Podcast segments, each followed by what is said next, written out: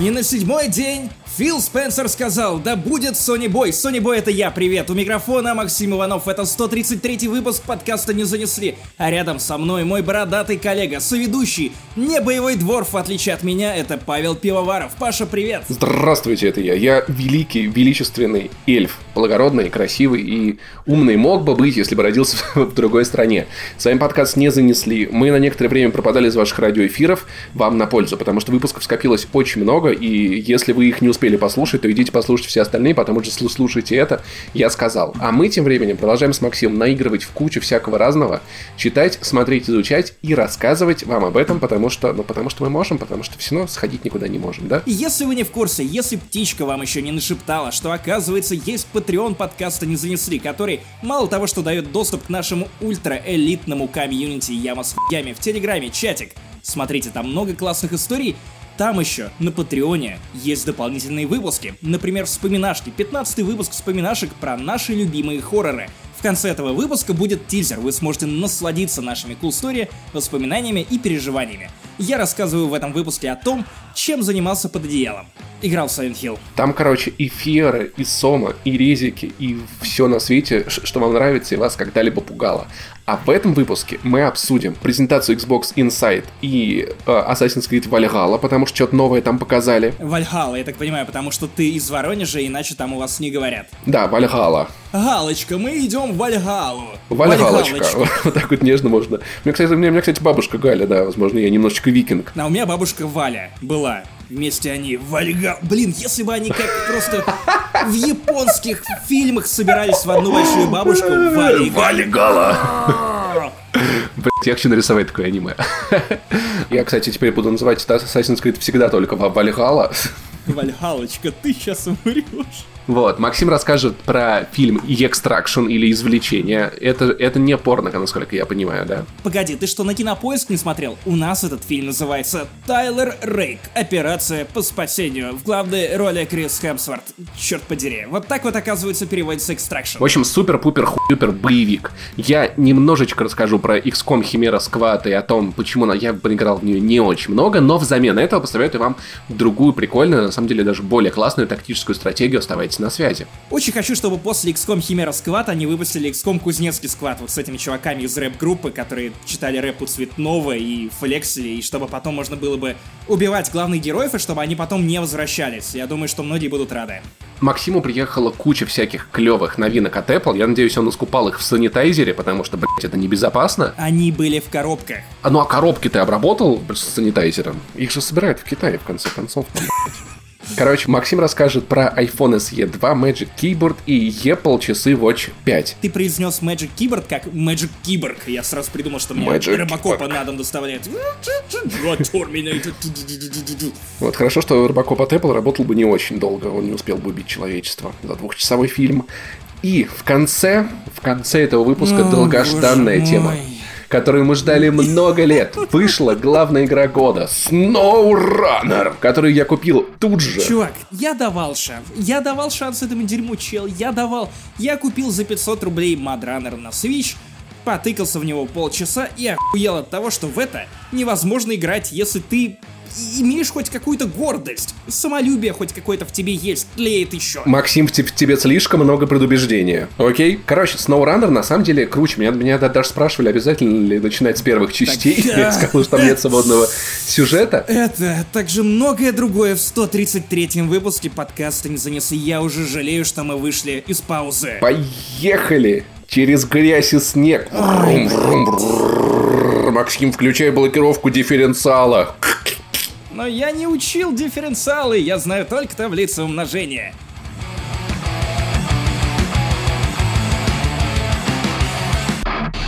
Так, ребят, здесь должен был быть кусок с обсуждением Inside Xbox, но шоу оказалось посредственным и обещанный геймплей Assassin's Creed так и не показали. Так что Паша и Макс просто слились. У меня все, продолжаем подкаст. Extraction, насколько я понял, это фильм, который снимал снова какой-то каскадер. Вот пошла какая-то вот эра просто каскадерских фильмов, когда каскадеры такие, я заебался ставить спецэффекты. Мой бородатый друг, ты совершенно прав, потому что режиссера зовут Сэм Харгрейв, и он из той же колыбели, из которой вышли режиссеры Джонов Уиков, то есть люди, которые раньше работали координаторами трюков, отвечали за все это безумие в кадре, который вы видели, а потом дорвались до видеокамеры и сняли охуенные боевички. Я жду, когда остальные члены съемочной команды просто заебутся и начнут снимать фильмы. Знаешь, это фильм от костюмера Черной Пантеры. Это фильм от гримера, не знаю, там, мертвых душ по, по гугле. Это фильм от разносчика кофе Кристофера Нолана. И он такой, кофе? Это величайшая сила во вселенной. Это фильм от человека, который ходил сладком на фильме «Кошки», в который ходили все актеры и режиссер. Это фильм от, челов... от человека, который зарисовывал анус в фильме «Кошки». Он, так про... он просто, просто два часа в душе сидит и плачет. Такой, блядь.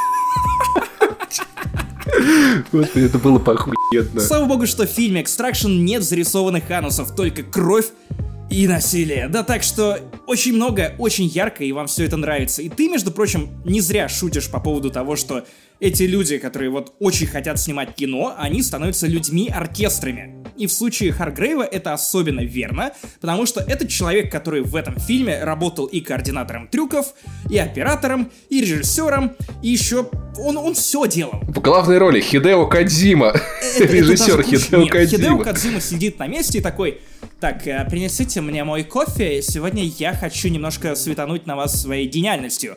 Этот чувак привязывал себя на капот тачки, для того, чтобы заснять удачно кадр какой-то, потом перепрыгнуть на другую тачку, влезть в ее окно, блять, боже мой. Вот эта сцена из середины фильма, она стоит того, по-моему, она идет минут 12. Это самое зрелищное дерьмо в этом году, которое я только видел. А Максим каждый день выгуливает Бородинского, так что он, он в этом разбирается. Именно там такого дерьма с орешками. Ладно, орешки он ест. Там рыба. И что еще? Рыба, чешуя. Рис. Но тут дерьмо прям отборное. В том смысле, что это настолько охуенно снято. Я давно не испытывал такого, что когда ты включаешь кино, и просто ты заворожен, как будто бы змея перед тобой, знаешь, такая раскачивается из стороны в сторону. И я что-то не то представил в этот момент. Я но... следующую Assassin's Creed. Тут это просто, мать его, магия. Вот эта длинная сцена, снятая одним кадром из э, середины фильма, по-моему, середины фильма, с погоней, она должна войти в историю кинематографа как одна из лучших боевых сцен в современном кинчике. слава богу, что координаторам трюков наконец-то дают возможность снимать то, что они хотят, именно так, как они хотят. Ты видел, я уверен, очень много зрелищных боевиков, в которых камера гуляет туда-сюда, туда-сюда, и ты даже не понимаешь, где заканчивается дубль. И ты при этом не теряешься в сцене, ты понимаешь, кто в кого стреляет, что происходит, кто за кем бежит, где оператор. Мы с Ксюшей смотрели этот фильм и считали операторов. То есть у нас была теория, что операторы, которые снимали этот фильм, они просто умирали, и в какой-то момент их заменяли. То есть настолько там какой-то пиздец. Оператор ныряет вслед за Крисом Хемсвортом вниз через этаж, он прыгает и все это умудряется снимать. Потом Криса Хемсворта сбивают грузовиком или какой-то машиной.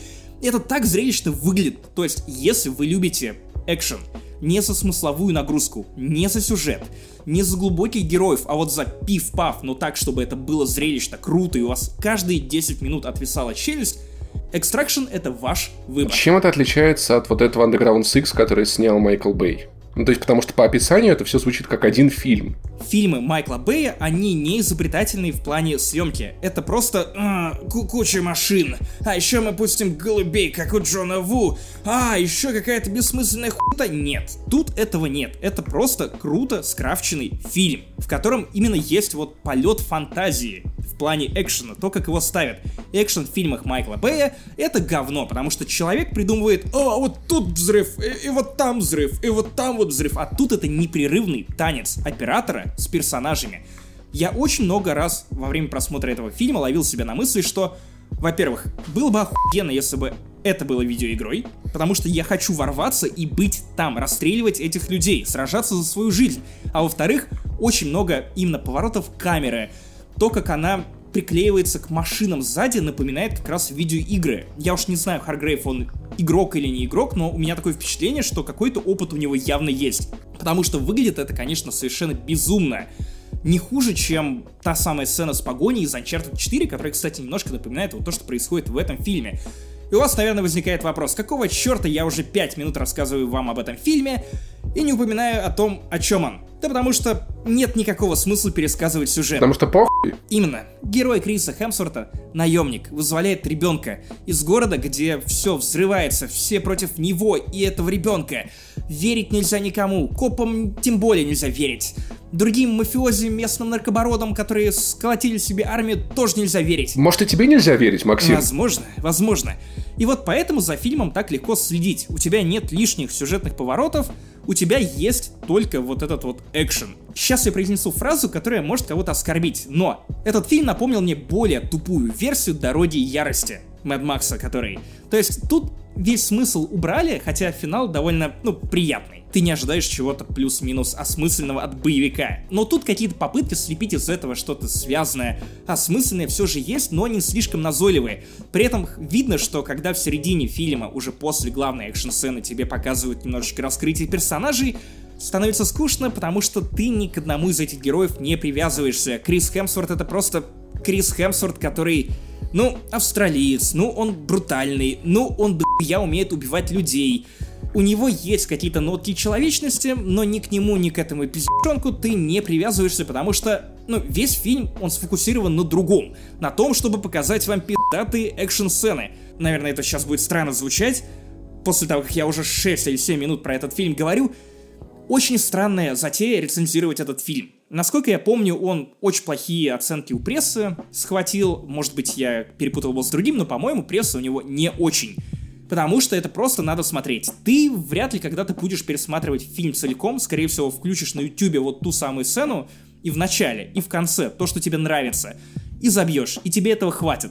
Потому что в теории, даже если бы в этом фильме не было бы каких-то разговоров, какой-то подоплеки, смысла, связанности, то он все равно бы работал, потому что вот настолько тут захватывающий экшен. Так, подожди, это что, Максим, это жорево для глаз? Это лучше, чем жорево для глаз, потому что это порево для глаз. Это ганпорево для глаз. Ты что, в глаза ебешься? Именно. Слушай, я на самом деле мечтаю, чтобы кто-нибудь когда-нибудь уже снял боевик, где вообще не будет сюжета. Ничего не будет. Ну, то есть, или хотя бы диалогов не будет вообще просто. Погоди, мы уже обсуждали фильмы Майкла Бэя.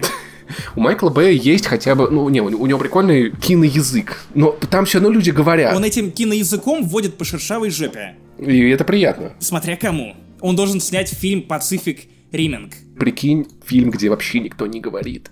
И просто все взрывается, но ты все понимаешь. Прибытие поезда. Блять, если бы Майкл Бэй снимал прибытие поезда, в конце бы он взрывался. Блять, а кстати, фильм «Прибытие», прикинь, если останавливается этот поезд, и там инопланетяне такие... В общем, поезда так обычно приезжают, кстати, да. Итак, от одних инопланетян из фильма «Прибытие поезда» мы переходим к инопланетянам из вселенной XCOM. Напомню маленькую хронологию событий для тех, кто не в курсе. Короче, когда-то была видеоигра XCOM давным-давно, там вы убивали пришельцев, потом про нее забыли, потом вышла охуительная XCOM Enemy Unknown, э, где типа пришельцы похищают людей, вы в правительственной организации управляете солдатами, которые с этим борются, потом была вторая часть XCOM, где пришельцы захватили землю и всех-всех людей сослали в концлагеря, установили свой диктат, и вы, опять-таки, это как командой боевиков-оперативников на летающем угнанном корабле пришельцев боролись со всей этой хуйней, организовывали сопротивление, и маленький спойлер, который, ну, очевидно следует из завязки игры XCOM Chimera Squad, вы, блядь, справились. Потому что XCOM Chimera Squad на самом деле затрагивает интересный временной период. Но для этого вернемся в хронологию еще чуть-чуть назад. Ее анонсировали недели три назад, так, типа, ебать, у нас выйдет сейчас XCOM. И правда, у меня есть ощущение, что они торопились ее выпустить перед Gears Tactics. Честно говоря, я вообще, я посмотрел на этот анонс, и я не понял, что это, фри-то-плейная игра, в которую, ну, никого не стоит затаскивать, или что это, это мобильная какая-то игра, или это какая-то подделка на флеше, которая уже не работает ни у кого, потому что флеш нахуй никому не нужен. Это нормальная игра, скажи? Слушай, это достаточно дешевый и простой спин -офф. Что важно еще понимать, она вышла за 1000 рублей в Steam, но тут же продавалась 50% скидкой. Реально было ощущение еще до анонса, что 2K как бы хочет ее слить или типа того. Прикол в том, что это спин -офф. Достаточно простой. Это не номерная часть, он рассказывает локальную историю. В достаточно интересном сеттинге. То есть Земля освобождена, проходит несколько лет, и вы в этот раз управляете командой, которая одновременно состоит из пришельцев и людей. Ну, то есть раньше вот эта вот змея-гадюка, которая, значит, там твоих людей обвязывала, и ты ее убивал, она вот была врагом, теперь она часть твоей команды, ты сам можешь делать то же самое. У тебя есть инсектоиды, всякие там разные пришельцы, вы теперь работаете вместе, потому что мир изменился. Игра про мир, где расизм побежден расизм именно по отношению к землянам, да, но ксенофобии да хуя. Так. Потому что эти темы поднимают сразу же. Ну, игра начинается с того, что пришельцы, люди пытаются ужиться, потому что улетели вот эти побежденные супер-владыки, повелители, которые землю оккупировали, а куча солдат, пришельцев осталась, и они не знают, как им жить. Ты читаешь описание твоих бойцов, и это правда напоминает, знаешь, вот немного Вторую мировую. Типа вот этот вот чувак, он был как бы в Адвенте, но он еще не успел попасть во фронт, его продержали 6 лет в человеческой тюрьме, и вроде как поняли, что он нормальный, он как бы за нас, он хочет жить на земле, поэтому он будет сражаться вместе с нами. Теперь вот он как бы член отряда X. Знаешь, что с ним делали в тюрьме? Грибли без гр.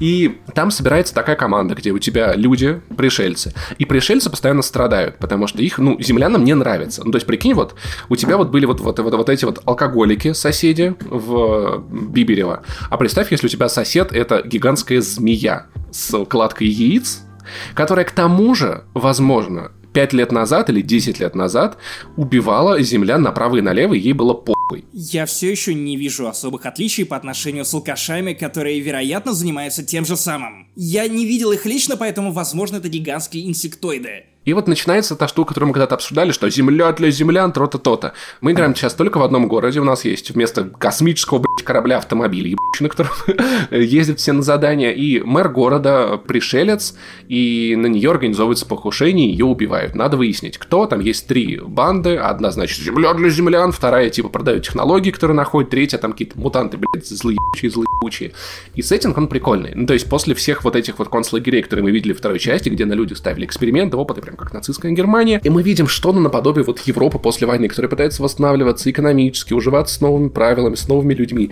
Кстати, забавно, что э, сегодня я буквально слушал подкаст про мифы про Вторую, Вторую мировую войну. Там был историк-журналист, который описывал, что на самом деле как много э, в целом европейских батальонов сражали против Советского Союза. То есть то, что мы понимаем, как вот эту гитлеровскую Германию, там же вся Европа была так-то по отдельным батальонам и все такое. И здесь вот, в общем-то, мы пытаемся видеть мир, где люди пытаются уживаться с пришельцами, но получается это не очень, потому что никому это не нравится. Вот сама игра. Точка интересная, сеттинг интересный. Для спин все классно. То есть мы не продолжаем глобальную историю противостояния, а показываем вот некую подробность этого мира.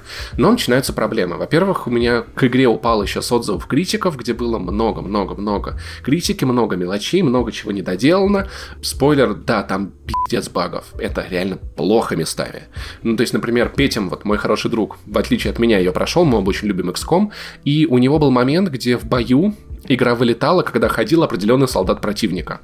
Он загружался, игра вылетала нахуй. И ему пришлось организовать битву так, чтобы этот чувак просто не успел походить. Иначе Что? он не мог пройти эту игру.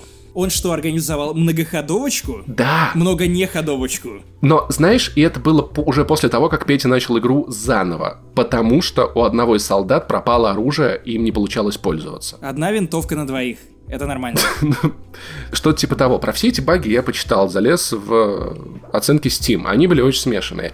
Для справедливости скажу, что 9 из 10 негативных комментариев, угадай, были про что? Они были написаны инопланетянами, которые критиковали отображение расовое инопланетян в этой игре. Ты почти угадал, они были про то, что СЖВ задолбали, почему у меня а, полотряда да, женщины, да, мэр женщина-пришелец, блять, какого хуя? Я так, в рот, что, что? 9 из 10, я давай, считал. Давай откроем вот. Steam прямо сейчас и зачитаем самый такой сочный отзыв от людей, которые Gamers Rise Up. Я не позволю пришельцам руководить моим городом. Варламов такой возглавил сопротивление. Эти пришельцы кладут бордюры по инопланетным стандартам. Пришельцы строят многоэтажки. Как мы будем называть человейники, если там живут не только люди? Итак, отзыв. Не рекомендую. 2,1 час, э, часа в игре. Не люблю, когда мне со всех сторон тыкают в лицо своим ЛГБТ э, много сердечек ОМ. Не знаю, что имелось в виду. Слишком много командирок, президента, крутых солдат и лидерок. Я ничего не имею против женщин в отряде, но здесь это перебор. Блять, игра, где ты сражаешься против инопланетян, но женщины в отряде... Но, ж... но, ж... но женщины в отряде... О, боже мой, это слишком. Это не Химера Сквад, а XCOM SGV Сквад. Вот, при этом есть, конечно, приличное количество и нормальных комментариев по сути. Но бывает, знаешь, такое, что человек как бы пишет про игру, а потом такой, ну и вот если бы еще не ж... женщина-мэр, вы там охуели со своими пришельцами. Вот, и на всем этом хайпе я как бы все-таки купил игру, потому что надо приценить, я люблю эту франшизу. И, короче, она, как я понимаю, выпущена как затычка между второй и третьей части для того, чтобы обкатать технологии. Да, одну конкретную технологию. Угнетение мужчин. Чипирование. Чипирование геймеров. Вышками которые 5G, недовольны да. SGV, но они устанавливают эту игру, и после того, как они ее установили, чип внедряется в их Steam, из Steam в их мозг, и все, и теперь они и довольны. Все, и теперь все. они довольны. Вот такие технологии, да. Там, правда, много новых фич. Ну, то есть есть тема с прорывом. Это типа, когда ты перед, перед заданием, ты, ты сам выставляешь бойцов, кто зайдет через окно, кто зайдет через дверь, тут бафы, там минусы, то то ты планируешь. А потом нажимаешь кнопочку, знаешь, как в колде открывается дверь, замедление времени, и ты по очереди расстреливаешь врагов. Это классно.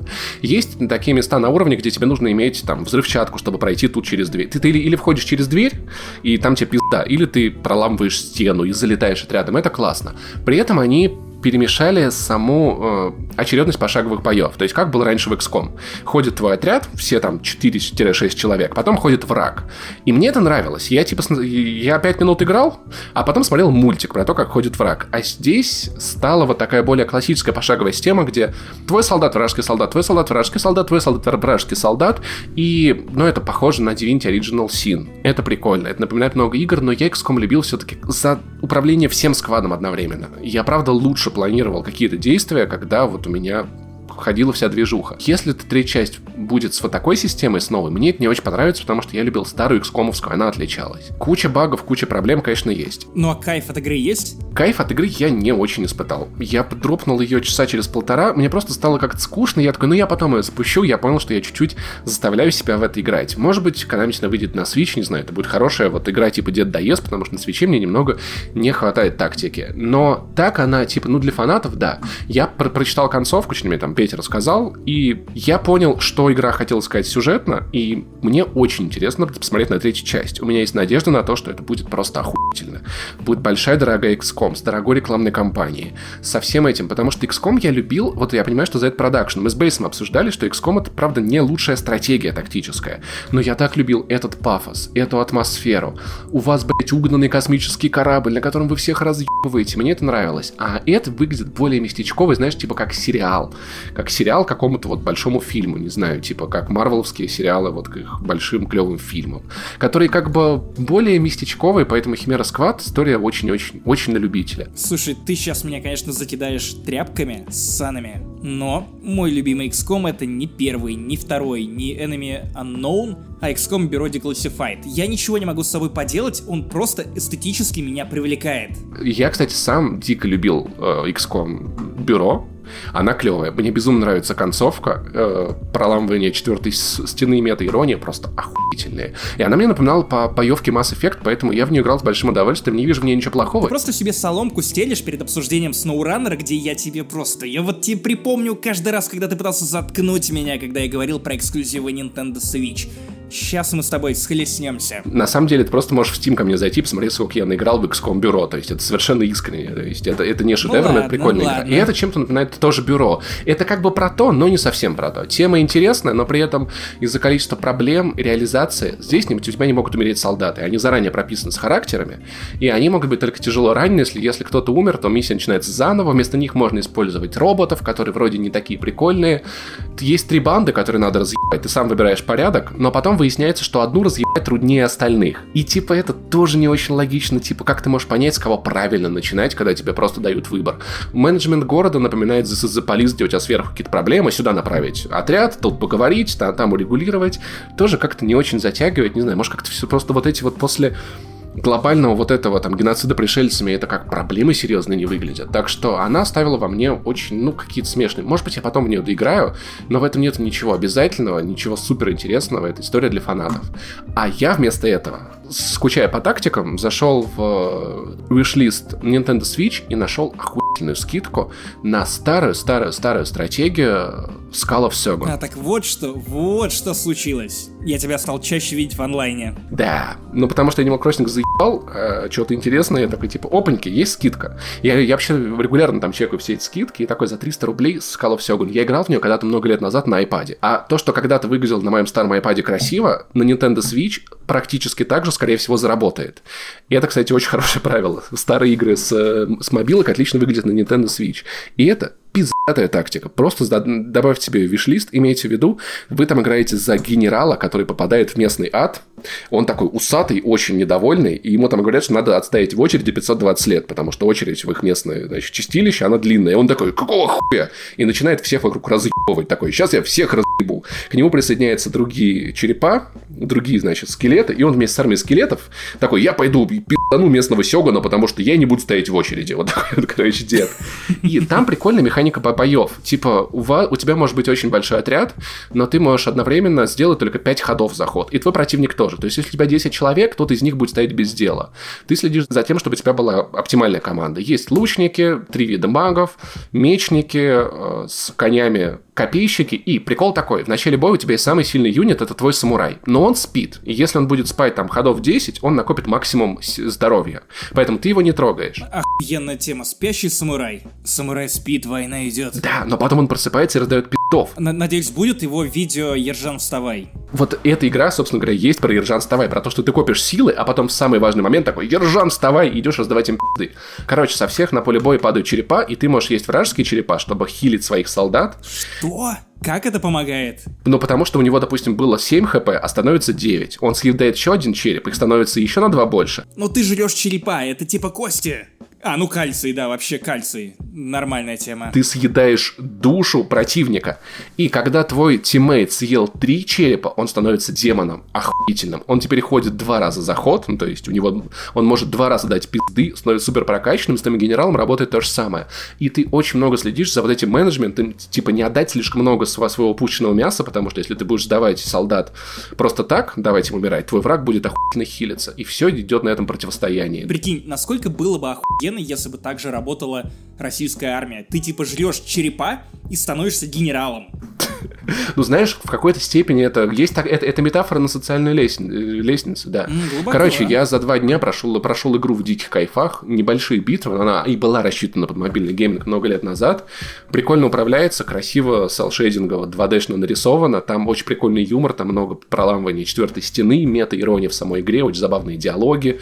Там есть богиня Сакура, которая вроде как клеится к генералу или не клеится, непонятно, и они там, значит, все за нее сражаются вот реально намного больше эмоций, чем XCO Химера Squad мне дала вот эта вот старая классная Skull of Shogun, поэтому, которую я вам дико советую, на кучу устройств она есть. Если вы любите тактику, это вам зайдет. Ну а тем временем мы просто ждем XCOM Кузнецкий Сквад. Все еще ждем. Вот это могло бы вас извинить.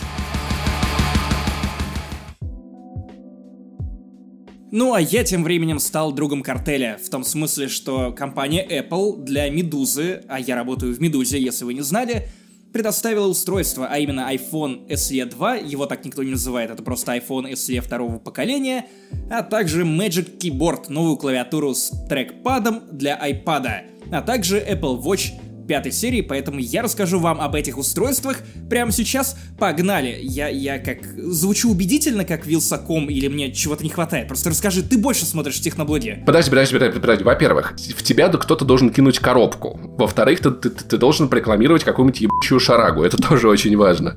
Ты, ты забываешь про это. Но сначала распаковка. Тут у нас лежат инструкции, а тут у нас скрепочка. Вот смотрите, какая ты. Ты скрепочку вообще видел? Духовная скрепочка такая. Айфон это в 2020 году для любого россиянина главная духовная скрепочка, да. Так, дальше что? Но их надо разыграть. Хотя, а кто, кто мне заносит? Кто мне заносит? Mm, Apple. Так, отлично, да, друг картеля. В общем, iPhone SE 2. Какие у тебя были вопросы? Потому что я знаю, что ты любитель айфонов поменьше, я тебе могу рассказать все, что тебя интересует прямо сейчас, я провел с ним целую неделю. Я любитель айфонов подешевле. Во-первых, меня дико забавляет, как Apple иногда поступает с названиями. Я до сих пор считаю отвратительнейшим примером New iPad, который на самом деле третий, про который все забыли, потому что как только он вышел, он перестал быть, блядь, новым.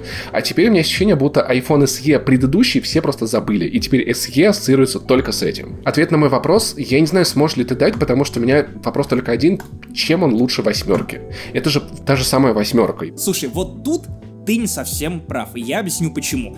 Но я зайду немного издалека, потому что на самом деле именно SE сравнивают чаще всего не с восьмеркой, хотя тут мы тоже остановимся, а с 10R, другой телефон. Потому что они по цене похожи, да. Они похожи, там разница вроде десятка или может быть меньше, если вы покупаете не на официальном сайте Apple, а я думаю, что это гораздо более частая ситуация для людей, которые покупают себе айфоны. Многие люди покупают серые айфоны, потому что они тупо дешевле, и при этом все равно айфоны. Да. Но, что важно, на мой взгляд, тут нет какой-то прям внутренней борьбы, потому что 10R и SE второго поколения это два телефона, которые угождают двум разным типам аудитории. Я не понимаю, почему все так сталкивают их лбами, как будто бы реально тут вот, о боже мой, это битва битв. Да нет, Ребят, если вы любите маленькие телефоны, то SE это единственный телефон, который вы можете себе позволить прямо сейчас, потому что у него экран 4,7 дюйма. Это самый популярный экран у Apple прямо сейчас. Компания продала 500 миллионов телефонов именно с такой диагональю. Поэтому меньше и при этом с какой-то нормальной мощью вы в ближайшее время у Apple ничего не купите. А 10R это большой телефон. Ну то есть если вы не хотели покупать себе телефоны с челками, вот эти вот О, большие да. экранные, то ты семерки, восьмерки, все, все это забывается с выходом SE. Потому SE сейчас стоит с ракет, свою восьмерку я покупал два года назад за 45 тысяч. То есть это примерно вот то, что, наверное, я сделал бы сейчас. Ну вот если дальше сравнивать 10R и SE второго поколения, то, во-первых, 10R определенно дольше держит заряд, и для меня, как человека, который пережил не одну трагедию из-за того, что у него не вовремя заканчивался заряд, при этом я ненавижу эти ебучие пауэрбэнки с проводами, потому что на самом деле ты не пользуешься телефоном, пока ты привязан к пауэрбэнку. Ты не можешь нормально ходить, или ты чувствуешь себя каким-то придурком, который ходит по улице, у него провод торчит еще в карман, если тебе прям что-то нужно было. У меня была неприятная ситуация в Хельсинки в прошлом году, когда мой старый 6S за полчаса отрубился на морозе, а я должен был ехать в Airbnb. Но было так холодно, потому что рядом кладбище, ну, не поэтому, оттуда не веяло холодом, хотя веяло, потому что рядом было море, шел дождь с градом, короче, максимально холодно. iPhone очень быстро вырубался, я просто не успевал его заряжать даже от пауэрбэнка, и я с тех пор боюсь оказаться в подобной ситуации. Имейте в виду, что у SE, в отличие от 10R, который крепко держит заряд, есть проблемы со временем работы от батареи, потому что тут это 7-8 часов. Если вы отправитесь в путешествие, то приплюсуйте к стандартному набору приложений еще и TripAdvisor, карты, другие приложения, которые вам будут полезны в путешествии, и это время сократится до 5-6 часов, что просто преступление, по-моему, по меркам 2020 года. С этим, правда, не очень хорошо. Да, но я пользуюсь iPhone 8, у которого точно такая же емкость, и типа, ну, для меня это пока что нормальная тема носить с собой Powerbank. Я даже задумываюсь о том, чтобы купить себе Powerbank с беспроводной зарядкой, потому что это круто и удобно. Так что в целом, ну, типа, ну, телефоны живут с банками, поэтому дело, что XS Max и всякое прочее, они будут сильно более емкостны. Но в целом, типа, носить Powerbank. И, кстати, я сейчас смотрю их сравнение. SE2, типа, это XR, но меньше экран, Touch ID, но чуть получше процессор на одно поколение, значит, телефон будет жить на один год дольше, на один год год дольше поддерживаться. А возможно и дольше. Короче, я дико кайфанул самого форм-фактора SE. Я до этого полгода ходил с 11 Pro Max, большой такой лопатой, Каждый раз, когда я отправлялся на Юрмальский пляж, у меня закрадывалась мысль, что если я сейчас надену шорты, а там обычно жарко, и потом еще пойду купаться, и я положу свой 11 Pro Max огромную лопату еще и в чехле, в шорты, то в какой-то момент этот телефон просто может обвалить мне эти шорты, и я останусь просто стоять э, в трусах. И это будет довольно неловко, потому что я выбрался с коллегами. И тут нет такой проблемы. Как только ты видишь SE, ты сразу вспоминаешь телефоны, которые ты реально любил. А я любил маленькие телефоны, я любил эту философию Стива Джобса и его мысль о том, что вот ты должен дотягиваться одним пальцем до любого угла экрана. Но теперь да, мы видим это правда телефоны, удобно. которые оставляют такие выемки на ваших мизинцах, потому что они настолько большие, они настолько тяжелые, У Ксюши на пальце натуральная выемка, как будто бы пролежень от этого телефона. Она очень много проводит времени за экраном. Твиттер и другие соцсети, которые являются для нее прям, прямо вот главными, потому что это центр ее коммуникации. И телефон, разумеется, она держит в руках больше, чем проводит времени за компьютером. И вот эти ужасные выемки. Слава богу, с SE такого нет. И вот с одной стороны, я прям очень проперся. Потому что, вау, ну клево, ну просто вот приятно эстетически держать в руках телефон, который целиком помещается в ладонь. Ну это просто прикольно. С другой стороны, я после полугода на 11 Pro Max немножко охуел от того, насколько же скукоженным выглядит экран. То есть, с одной стороны, я избавился от тревожности, от того, что с меня упадут штаны, я покажу всем свой песос, а с другой стороны, я немножко словил клаустрофобию от того, насколько тесными стали буквы на клавиатуре, насколько не впечатляющим стал Netflix. И это говорит пользователь Nintendo Switch, кстати, напомню. Там экран больше. Я тоже напомню. Да, но он очень миленький. И вот знаешь, что меня больше всего смущает? Сто. Не отсутствие Face ID. Я с большим удовольствием на время пандемии отказался от Face ID, ведь меня телефон мой не узнавал по двум причинам. Во-первых, я на карантине оброс и стал похож на черта. Ты всегда был. Да, спасибо, спасибо. А во-вторых, маска на лице, и очень неудобно, Face ID тебя не узнает, ему нужно было какое-то время на то, чтобы понять, что это ты, но в маске. И Apple же, кстати, выпустила апдейт для этого. Да. Но бета да. пока. Пока что, по-моему, только для разработчиков бета. Скоро появится для обычных людей, и наконец-то можно будет нормально жить. Потому что я вернулся в итоге на свой старый телефон, мне как-то не хватало пространства. Нет, больше всего меня бесили вот вещи, с которыми я вообще не смог смириться. Уродливые, толстые рамки сверху и снизу. О, ну типа, наверное, если ты отвли... отвык от них, да. Это пиздец. Человек пользуется Nintendo Switch, напоминаю. Ну, даже там не настолько возмутительно О, по-моему, очень. жирные рамки. И я понимаю, зачем это нужно было. Скорее всего, телефон стоит 40 тысяч рублей, что не очень дорого для техники Apple. Именно потому, что Apple взяла старые составляющие, которые уже Да. гораздо дешевле производить, и слепила новый телефон, и поэтому стоит так дешево. Относительно дешево. Даже не совсем так. Им же сдают кучу телефонов люди. Ну, там сломалась батарейка, но в телефоне отличный экран все еще, или наоборот. И они же разбирают эти телефоны, и у них остается очень много запчастей в этих сервисных центрах. И типа их же, ну, не закапывать их в землю, это не очень клево. Если есть возможность зареюзать часть вот этих вещей, я так понимаю, по, по той же логике первой я работал, что часть вещей можно просто брать из старых телефонов, которые уже не работают. Ну, то есть, но как бы Да. работающие Да, вещи. да, и это тоже. В общем, удешевление процесса производства. Это клево. Ну да, типа, поэтому он клевый и недорогой. У тебя возник вопрос, ты его задавал мне по поводу того, чем SE второго поколения лучше, чем твоя восьмерка. Камерой а все дело и как раз в процессором. Wave 13 Bionic. Тут интересно, iFixit, например, сообщает, что на самом деле камера SE, она примерно такая же, как у твоей восьмерки. Да. Хотя кто-то писал о том, что она похожа то ли на 10R, то ли на сингл камеру 11, я уже не помню, что там писали около месяца назад. Но при этом она бы может больше, чем камера в моем телефоне, потому что Apple, типа, э, Нет, потому что чип A13 Bionic, которого нет в твоем телефоне. Очень много процессов завязано на нейросетях, которые может Да. обрабатывать именно этот самый современный и быстрый процессор на рынке. но смотри, у меня такой же процессор, как в десятке, при этом десяткам может примерно то же, что SE. Э, как так получается, Apple? Что именно ты имеешь в виду? Ну, типа, что, например, Apple рассказывала, что им обязательно нужно, чтобы использовать анимоджи, им нужен обязательно самый прокачанный процессор и самый прокачанный телефон. А потом выходит э, чувак, который делает костыль, и с помощью него на восьмерках и семерках анимоджи тоже начинают работать. То есть технически это можно, и возможности это позволяют. Да, да, да. Ну, тут маркетинг плюс технические уловки.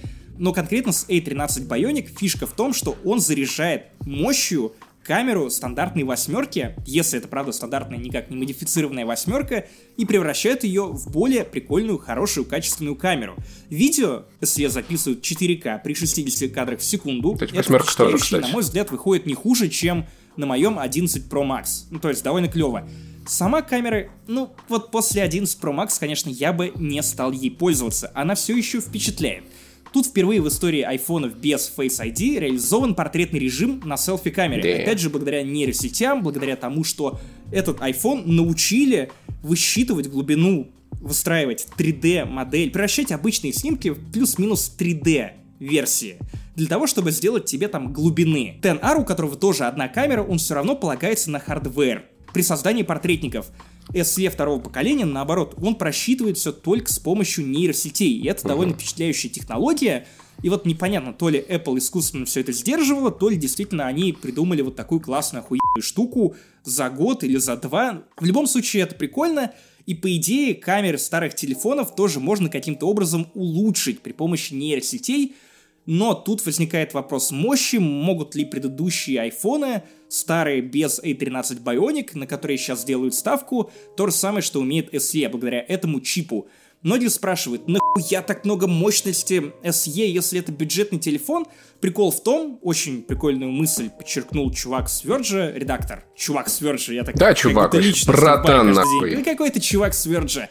Что по факту, да, возможно, за 40 тысяч рублей SE второго поколения не то чтобы так же впечатляет, как какой-нибудь Android за 40 тысяч рублей, потому что андроиды, они умеют кучу всего, и на камерах у них есть ночной режим, тут его какого-то черта нет, но сейчас это временный эксклюзив 11 айфонов. Я надеюсь, что вот хотя бы после выхода iOS 14 это исправит и добавит на старые телефоны тоже, потому что есть же какие-то программы, которые помогают даже на том же SE второго поколения ебашить ночной режим. Это не так сложно, это нейросети, это сшивание нескольких фоток в одну большую, но внутри в стандартной камере этого какого-то хрена нет. И вот те самые не слишком дорогие андроиды, которые вы покупаете, скорее всего, по факту обойдутся дороже, ведь их нужно менять каждые два года. Год, я не знаю. Мне очень быстро всрался Android, который я дарил маме, и поэтому я сейчас покупаю ей другой телефон. При этом, если вы берете SE, то, во-первых, вы получаете обновление на ближайшие годы, ведь тут стоит тот же самый чип, что и на флагманских телефонах Apple, и по идее, ну, эти 40 тысяч рублей могут простянуться на 3 года, на 3,5 года, если не сдохнет батарея. Я покупаю iPhone на 4, кстати, у меня уже батарея в плохом состоянии, я планирую после карантина просто поменять ее тысячи за 3-4 в официальном сервисном центре Apple и продлить себе жизнь телефона. Вот скажи, что круче, не считая карантина, Face ID или Touch ID? Потому что у меня есть знакомые, которые просто не хотят покупать новые айфоны, потому что им не нравится Face ID. Только, ну, знаешь, вот ты стоишь в магазине, в, ка- в камеру лупишься, типа, блядь, ну опознай меня, я санитель покупаю. Что лучше? Я больше люблю Touch ID. И знаешь почему? Почему? Потому что этому сенсору насрать, как ты выглядишь. Да, но там бывает у тебя палец жирненький, все такое. Я сам жирненький. Я сам жирненький. Я обросший. Он тебя срабатывает лучше, чем Face ID, хочешь сказать. По крайней мере, на карантине. Но в целом, мне кажется, что телефон меньше думает, когда я разблокирую его по пальцу. Но, может быть, это только мне так кажется. Я бы хотел видеть в будущих телефонах Apple комбинированную систему. Типа, они могли бы работать вместе. Ты мог бы задать жесткую систему, где, где они должны сработать одновременно, если ты очень переживаешь свои данные. Или, например, она может посмотреть, я не, не понимаю, Паша это или нет, но палец его, поэтому и разблокироваться. Это было бы круче намного. Но вряд ли так будет, учитывая, что теперь они флагманы всегда с большими экранами. Я думаю, когда-нибудь в будущем, через пару лет, может быть, брать себе все-таки топ топовый смартфон, потому что очень хочется охуевшую камеру. Я в прошлом году получил, опять же, от Apple топовый iPhone, и это был первый раз, когда я вовремя получил топовый iPhone, в том смысле, что он оказался у меня в руках. И да, охуенная камера — это охуенно. Это главная претензия к SE, то, что после флагманского iPhone очень сложно переехать на урезанную версию, где нет ширика, где нет ночного режима, где нет всяких прикольных фишек, где нет даже Deep Fusion технологии, которая позволяет тебе делать сверхчеткие фотографии. Да. Ну, в общем, от этого всего очень трудно отказаться. С другой стороны, я не представляю себе вариант, при котором люди, купившие флагманские айфоны, всерьез задумываются о том, чтобы переехать на iPhone бюджетный. Это какой-то очень странный сценарий. Хотя, возможно, кто-то купил лопату, пожалел об этом и хочет откатиться обратно на что-то, что помещается у него в ладони. Классная штука все-таки с тем, что э, теперь он поддерживает SE два номера. Ну, то есть, как я понимаю, это физическая сим-карта и виртуальная. И электронная. И Епихин говорил в Бердикасте, что большая тройка уже планирует, ну, то есть и ведет исследование на тему того, как дать возможность пользователям подключаться к ним виртуально со второй симки. Потому что, ну, с одной стороны, конечно, очень долго нам рассказывали, что это колхоз, две симки, это отстой, но у меня вот есть моя сим-карта основная, и есть сим-карта для путешествия Dream Sim. Она такая маленькая, не понимаю, куда ее деть, чтобы... Чувак, посмотри на меня. Я живу на две симки, да, одна русская, да, да. другая латышская. Меня очень заебывает каждый раз в аэропорту приземляться на какие-то места для ожидания, доставать это, эту иголочку, снимать чехол, вынимать симку, вставлять. А если эту иголочку ты проебал? О, да, еще и симку ты можешь проебать. Я помню, это было достаточно нормально, когда, ну, там, я прилетаю в аэропорт, можно просто подойти к любому вот этому стенду операторов, типа, братан, дай, пожалуйста, скрепочку. Give me скрепочка, please, пожалуйста, for my SIM card. А вот когда мы переезжали границу с э, Беларусью на машине, и я понял, что у меня нет с собой ничего, и в машине нет ничего, чем можно вынуть эту хуевину. Ты мог воспользоваться своим тонким чувством юмора. Даже. И острым Жалко, там твоего хера не было, да. И мне пришлось ждать до Одобрил. заправки, где я просто взял э, зубочистку. Она мне помогла извлечь этот лоток. Окей, ладно, в общем, с SE понятно. Типа, если у вас... Название твоего домашнего порно. Если вам нужен iPhone, то и у вас не очень много денег, это на самом деле неплохой аппарат. Ну, то есть я как пользователь восьмерки могу сказать, что это норм, окей, типа... и- Но если, если вам важна батарея, если вам важен размер и если вам важен Face ID, то возьмите лучше 10R. Вот вам он точно больше подойдет. Но если вы чья-то мама или бабушка, или просто у вас не было до этого никогда айфона, то SE это хороший выбор.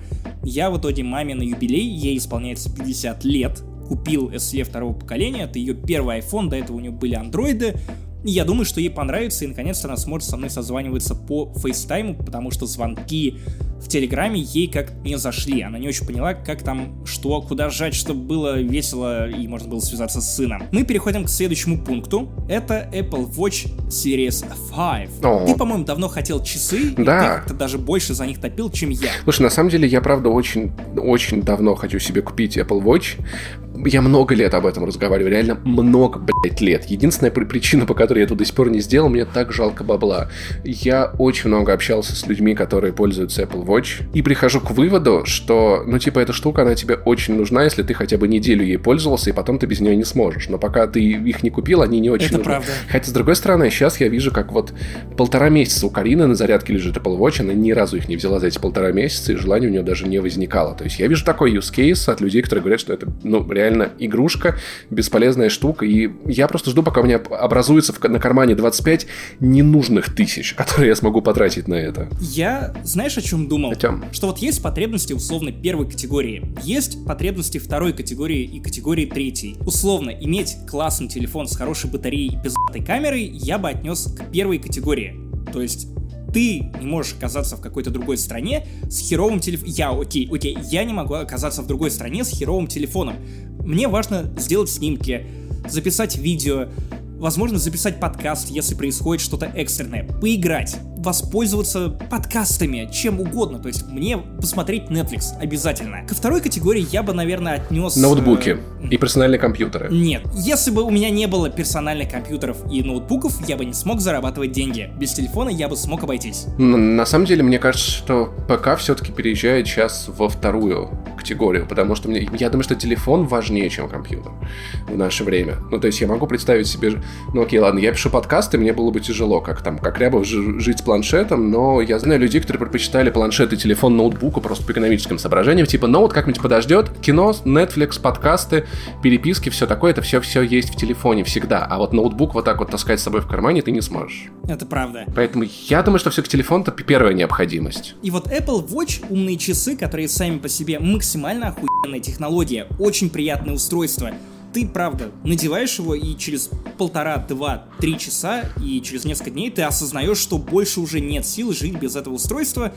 Возможно, у кого-то и больше сил, чем у меня, как если смотреть на Карину, но пока у тебя его нет, ты не всекаешь, зачем это нужно. И более того, если бы я стоял перед выбором взять себе Apple Watch или обновить телефон, я бы, разумеется, сделал выбор в пользу чего-то, что для меня более критично. И вот Apple Watch очень приятное устройство, но это дополнение к чему-то. Во-первых, для того, чтобы у вас нормально работали Apple Watch, вам нужен iPhone. И Apple Watch это скорее история про экосистему, когда у тебя уже есть устройство от Apple, это может быть MacBook, iPad или iPhone. Желательно, чтобы у тебя вообще все было от Apple. Тогда у тебя будет экосистема, в которой тебе тупо удобнее существовать. В том смысле, что ты скопировал что-то на iPad, вставил это на компе или скопировал что-то на айфоне и вставил это на iPad, потому что техника Apple теперь вот так вот клево умеет. И вот Apple Watch, они прикольно встроились в мою жизнь с точки зрения того, что я начал слушать аудиокниги, о чем я говорил в подкасте «Разогреве», который доступен на Patreon, послушайте. И теперь у меня все подкасты и аудиокниги выводятся, управление этими аудиокнигами выводится на часы. И когда я гуляю с Бородинским, моим псом, по улице, и мне нужно переключить трек, или мне нужно перемотать немножечко книгу назад, или подкаст перемотать назад, или увеличить громкость, мне больше не нужно лезть в карман, вытаскивать свой телефон, который от этого еще и царапается, ведь ты постоянно задеваешь ткань, ты смотришь на свое запястье, подкручиваешь громкость колесиком, что меня отдельно прикалывает, ты мотаешь треки прямо на экране часов, и это круто. Еще, кстати, ты меньше достаешь телефон, и от этого он меньше садится, потому что на работу экрана уходит большая часть емкости телефона. Именно. Помимо этого, я очень опасался, что как только у меня появится Apple Watch, повысится мой уровень тревожности, ведь я буду еще больше ебучих уведомлений от соцсетей получать. Внезапно все случилось ровно наоборот. Да, я получаю абсолютно все уведомления в соцсетях, но теперь я понимаю сразу, важно это или нет, нужно ли мне вовлекаться прямо сейчас в какой-то диалог и тратить свои силы на, на это, на это вот социальное взаимодействие или нет – я сразу вижу уведомление и понимаю, окей, это хуйня, это хуйня, вот это важно, я отвечу. Это по работе. Это прям максимально круто, что особенно клево, если я, опять же, иду по улице и мне нужно тут же ответить, там есть прикольная кнопочка Пошел микрофона, ты на нее нажимаешь. Отличная кнопка. Ты нажимаешь на эту кнопку и можешь надиктовать сообщение а, вместе с запятыми, тире, а, Нет. Нет, нет, он, он переделывает Я все понял, это слова, да. и меня удивляет, насколько клево автодиктовка вообще реализована. Он понимает, что я говорю, хотя говорю я не очень внятно. Она, кстати, много лет уже работала в айфоне, достаточно удобно, просто как лень ей пользоваться. Слушай, ну то есть для уведомлений и переключение треков. Это все, зачем тебе нужно? И аудиоподкастов. Помимо этого, я отслеживаю тренировки. Я смотрю, Ух, я слежу за тем, сколько калорий я сжигаю. Мне теперь кидают челленджи, типа, чувак, сможешь ли ты побить мой челлендж или не сможешь? Мне часы постоянно напоминают, мол, Чел, ты в течение часа ни разу не встал со стула. А когда ты работаешь журналистом или когда ты работаешь монтажером, например, как ты, ты постоянно забываешь о том, что нужно вставать. Подожди, обычно люди курят для этого на самом деле. Но я-то не курю. Короче, моя мысль в том, что Apple Watch это заботливая мамка, которая постоянно тебе напоминает, что не сутулься. Я купил себе приложение Strix, и там реально есть прикольные моменты, мол, выпить определенное количество чашек в день. И ты можешь настроить уведомления, тебе присылают уведомления, мол, попей воды, не забудь. Кстати, учеными не доказано, что это так важно. Ты можешь не пользоваться этим. Я привожу пример. Просто, просто чтобы Помимо этого у тебя есть напоминания. Например, погуляй с собакой, почитай книгу, съешь что-нибудь полезное. Или запиши подкаст, да что угодно. Отдельно очень приятно то, что часы тебе напоминают следить за дыханием. Называется минутка осознанности. Ты просто вместе с часами в течение минуты делаешь вдохи и выдохи под красивую анимацию. Это хуйня, о которой я вообще не задумывался до появления Apple Watch, но потому что я не настолько осознанный. И я не понимаю, работает это или нет, может быть это работает на психосоматическом уровне, я сам себя убеждаю, что вот я подышал, а значит я теперь концентрируюсь, но я реально лучше работаю после этой минутки осознанности. И это как-то странно, ново, свежо, но в то же время прикольно. Это вот то, чего бы без Apple Watch я бы точно не решился испытать, ведь, ну, нахер оно надо, да? Это как-то не выглядит привлекательно, если у тебя нет нормального девайса, который исполняет для тебя роль матушки, которая постоянно говорит «не сутулься». У меня есть напоминалка «не сутулиться», и для того, чтобы окружающих не загружать этой херней, мне об этом напоминают часы. Помимо этого есть всякие клевые приложения вроде Шазама. Очень клево, тебе не нужно, опять же, лезть за телефоном, ты узнаешь нужную тебе песню со своих часов, а также охуенный флекс прийти в магазин, тебе поступает звонок, и ты отвечаешь на него с часов, и они сразу же передают тебе сигнал в твои AirPods Pro. Это выглядит довольно футуристично, я как ебать говорю в часы, хотя вообще даже не обязательно так делать. Слушай, а вот у тебя нет ощущения, что вот эти заебывающие уведомления, которые у тебя жили в телефоне, теперь переехали ближе к тебе? Потому что я часто замечаю, что я просто оставляю телефон где-нибудь в комнате, иду там куда-нибудь на кухню без него, просто чтобы не видеть его какое-то время. Или если он где-то далеко, я такой, похуй, какие-то... Если что-то будет важное, позвонят, то, что он там трезвонит, потом разберусь. Чувак, это именно то, о чем я говорил. Я сразу вижу, нужно отвечать или нет. Это стоит моего внимания или нет. У меня возникала тревожность от того, что я игнорировал эти сообщения и не знал, что в коробке. Что в коробке? И, а теперь я знаю, что это херня, это какое-то уведомление от Delivery Club, еще какое-то уведомление странное от Фейсбука. Я понимаю, на что тратить свое внимание. Это клево. И отдельный кайф это будильники. Я ненавижу просыпаться. Я, блядь, ненавижу все эти умные будильники. Я ненавижу эти от Xiaomi устройства, которые, по идее, должны будить тебя в какую-то быструю фазу сна, чтобы ты чувствовал себя лучше с утра. И это, разумеется, нихуя не работает уже после двух недель. Ну, кстати, Mi Band меня будил хорошо, кстати. Хорошо меня будил... Ну ладно, он таки перестает работать, да. Первые две недели, чё. Да. Потом я игнорировал это, просыпал, опаздывал. Все это было не очень клево. Сейчас, опять же, я пользуюсь этими часами две недели, не знаю, что будет дальше. Я отлично просыпаюсь. Не по умному будильнику, а просто от мягкой вибрации на запястье, которая какая-то, видимо, более прокачанная, чем на моем старом Mi Band. И я, у меня нет ощущения, что я выныриваю просто из смерти, из небытия куда-то в реальный мир, и мне нужно что-то сейчас сделать и охуевать от того, что происходит.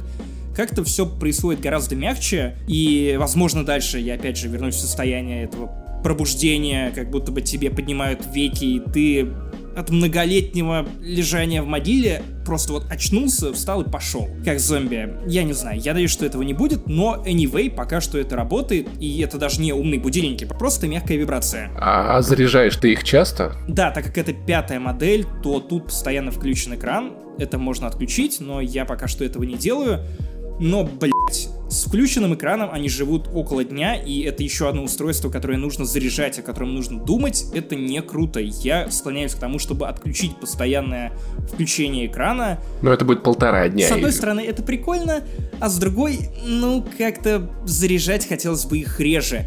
И это не полтора дня, насколько я знаю, даже в часы второго поколения живут минимум два дня, поэтому я полагаю, что тут можно выжить либо такое же время, либо чуть больше. Ну, мне будет интересно посмотреть, как ты попробуешь, потому что я слышал, что увеличивается, ну, не очень сильно. А вот этот вот экран, который все время включен, он тебе нужен или не нужен, или типа... Я вот единственный кейс, который я видел, почему может такой экран пригодиться, это если ты едешь на велосипеде, ты не можешь поднять запястье, ты можешь только повернуть руку. Или просто во время беседы с каким-то человеком, во время встречи, когда ты с кем-то говоришь, у тебя Без нет возможности... Да, иначе это будет выглядеть так, как будто ты сразу показываешь, что эта беседа тебя заебала, ты смотришь на часы. И ты потом сиди, объясняй, что «Ой, нет-нет, вы мне не наскучили, это просто нужно было понять, не опаздываю ли я на завтрак в Макдаке». Или это, может быть, уведомление пришло, то есть у меня, я помню, бывало такое, когда человек напротив тебя сидит, постоянно смотрит на часы, и у тебя, ну, физически есть ощущение, как будто он куда-то торопится, а ему просто уведомление приходит, он их смахивает, дальше говорит и никак не отвлекается. В этом есть такая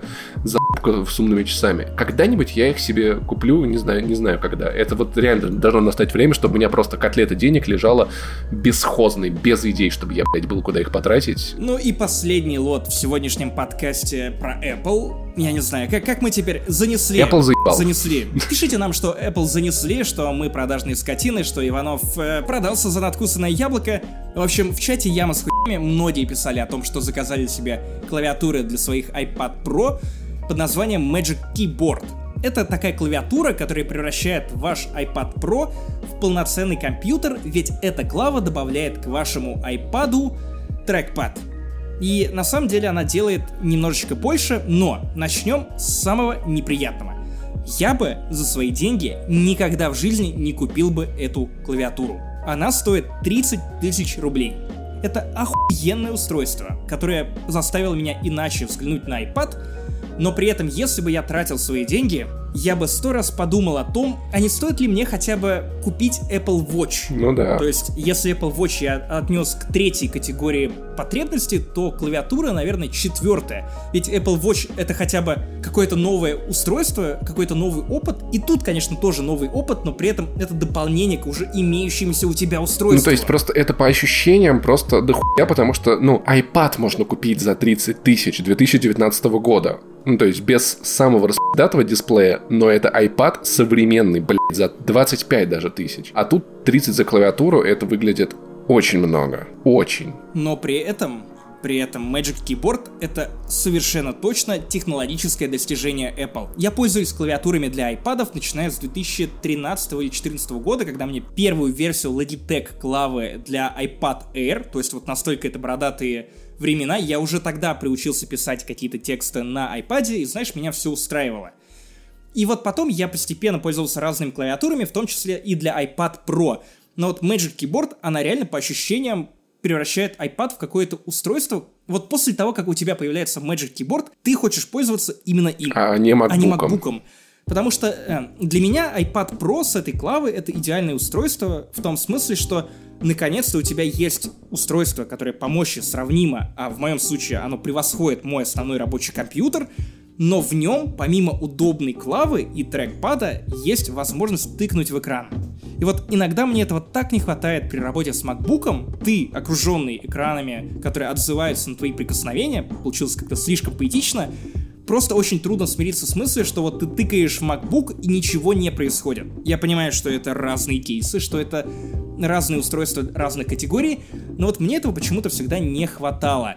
Magic Keyboard решает эту проблему. Более того, эта клава, она даже как-то визуально преображает iPad, заставляет его левитировать. То есть у тебя планшет, он немножечко висит в воздухе, визуально он как-то приподнимается, и все становится так клево, и боже мой, подсветка на клавиатуре есть, ее можно регулировать. Это клево. Трекпад, многие беспокоились, что он слишком маленький, что будет неудобно, что он не адаптирован под iOS, Серьезно, чуваки, как только откроют магазины, попробуйте сами. Это выглядит так, как будто бы iOS всегда разрабатывалась с той мыслью в голове, что тут не хватает курсора мыши. Но курсор мыши тут реализован не так, как на MacBook. Подожди, это не iOS, это iPadOS. iPadOS. Да. Именно, окей, окей.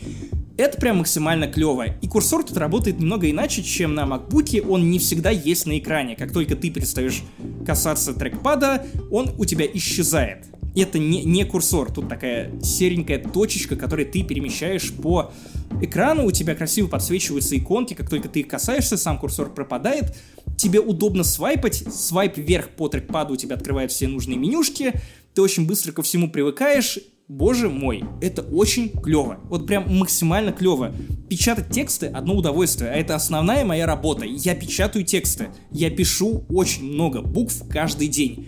Вот будь моя воля, я бы писал все эти буквы на iPad Pro и этой клаве. А не на своем макбуке. У меня на макбуке клавиатура бабочка, которую я терпеть не могу. Она очень хуевая. Даже на моем старом MacBook Air клавиатура меня устраивает больше, чем на сравнительно новом MacBook Air, который мне выдали на работе. В общем, как это выглядит с моей колокольни? Если вы уже потратили кучу денег на iPad Pro, и у вас есть лишние 30 тысяч рублей, и в целом вас устраивает то, как работает iPad, то, возможно, вам не стоит тратить эти 30 тысяч рублей. Если вы хотите немножечко переосмыслить свой iPad, выдвинуть его на новый уровень, свое взаимодействие с ним, особенно если вы редактор, или если вы много работаете, например, с фотошопом, наверное, или иллюстратором, то это, конечно, необходимая вещь, но 30 тысяч рублей, опять же, повторюсь, я сам бы ни за что не отдал, не настолько нужно мне это устройство, и в принципе, если уж совсем по чесноку, то меня плюс-минус устраивал старый iPad, но я использовал его только как читалку, а теперь я, после того, как Apple предоставила мне новый, я использую его для просмотра фильмов, охуенные, кстати, колонки, и для прочего развлечения и работы. Ну, а теперь главная тема подкаста Ой, всей нет. нашей жизни. Жень, надо будет на обложку это ставить, ты же понимаешь. Еще- может, еще про Apple. Короче, Все ребята, равно весь Вайн в комментариях будет про Apple, поэтому... она вышла. SnowRunner, которую я ждал, сука, очень, блядь, давно. С тех пор, как я поиграл в Mudrunner. И ебаный рот. И это очень-очень круто. Короче, в целом я могу хвалить игру очень долго. Но, наверное, большую часть времени я буду ее ругать, потому что, ну смотри, у нас была Mudrunner. Я оговаривался, что это не игра. Как глина мес... Ты глина месье, потому что ты месишь глину. Да, это а я. я. тебя уважаю, поэтому месье. В том плане, что, ну, в Mudrunner у тебя есть 9 карт, и тебе нужно на всех 9 картах привести лес. Вот отсюда, вот сюда. Все, ты закончил. Да, открыть вышки, да, э, открыть новые машины, но игры в этом особо не было. SnowRunner, в отличие от первой части, реально сильно больше похожа на игру. И какую-то программу минимум, которую я от нее ждал, игра выполнила точно. Это теперь делала студия Saber Interactive в Петербурге, большая команда, много людей. Это клево. Программу минимум выполнена. Классные машины, грязь, охуительно на снегу. Вместо 9 карт здесь три региона, в каждом из которых по по 3-4 локации, между которыми тебе тоже нужно возить грузы, то есть ты возишь их с карты на карту, и это клево. В каком месте это клево, чувак? В каком месте? Потому что ты берешь на одной карте груз, и ты очень долго везешь его. Ты не думал сменить работу? Какого черта ты ушел с DTF, чувак? Какого черта ты ушел с DTF, если тебе так нравится выполнять заказы. Шел бы курьером Delivery Club. Или, или чего-то подобного. На DTF Олег написал очень классную статью про SnowRunner. Он даже у меня спрашивал консультации, типа, Паш, слушай, я застрял, что делать? Я такой, ну попробуй там, типа, блокировку дифференциала. Попробуй то-то, то-то. Типа, короче, тот сделал по-другому. Написал очень душевную игру, сравнил ее с Death Stranding. Тебе не кажется, что ты свернул где-то не туда? Не, Если ты имеешь славу главного по, по, по мадранеру в этой стране. Заведующего. Слышу от человека, который главный по Звездным войнам, да, конечно. конечно, я свернул куда-то не туда. Так, а ну-ка уважение. У меня на неделе был профессиональный праздник. 8... В смысле, 8 8 мая. 4 мая. И ты просто, ну, у тебя есть одна карта, ты по ней ездишь, делаешь штуки, а потом ты берешь груз и везешь на другую и оказываешься в совершенно новой локации. Они при этом отличаются достаточно сильно. В Мичигане, где я сейчас, открыл три из четырех. Первое, это типа город и пригород, там более-менее нормальная дорога, есть асфальт, ты как-то типа чувствуешь себя окей. Следующее, это типа она реально вся в болотах, вся в воде, это полный пиздец, я застревал там как мразь. Сейчас я приехал на третью карту, там нету ни гаража, ни точек заправки и много заданий, и то есть ты к ней готовишься как к экспедиции, то есть ты должен на предыдущей карте подготовить машины, которые будут это чинить, машины, которые будут таскать топливо, отправляешься вообще в, в экспедицию, блядь, настоящую. Это очень круто. Классная все еще симуляция грязи, снега, всего на свете. Классные машины, ты можешь их теперь прокачивать, то есть теперь ты берешь какой-нибудь хаммер, устанавливаешь на него вот, вот это лобовое стекло, тут вот это, в багажник положим то-то, ты их перекрашиваешь, блять, это клево. И вот это вот тот уровень минимум, который, которого... Прости, у меня собака пернула. Я открою, кто, извини. Вкусно, нравится. Ну, все еще лучше, чем твои рассказы про SnowRunner. Сейчас, извини, я окно приоткрою. Я тебя хотя бы на ногу несу. А это не мне было, это Ксюша. А, ну, а, нет, если, если, ну, мы все, не, ну, это да. Внимание, внимание. Cool story. Перерыв на реально интересную и важную информацию. Ксюша по телефону записывала свою кошку Булочку в ветеринарную клинику. В этот момент пес Бородинский, пес, который мне подарила яма с хуями, и Ксюша забежал на кровать и нассал ей на ногу. Ксюша от полного хуя и непонимания, что делать в такой ситуации, тут же мне мыкают, типа, чувак, чувак, мне суд на ногу, я начинаю ржать как мразь, она начинает ржать как мразь и бросает трубку со словами Извините, мне на ногу писает пес, не могу говорить. Это было лучшим майк-дропом за долгие годы, а теперь давай вернемся к твоему снегу, к сожалению, не желтого. Не желтого. Блять, собака, как же воняет, а? И когда я радуюсь SnowRunner, Максим называет меня упорным. Обратите на это внимание. Короче, я прямо сейчас словил дикий кайф. Я Собачий. как будто вернулся вот в то время, когда я только открыл для себя ебучий Мадранер.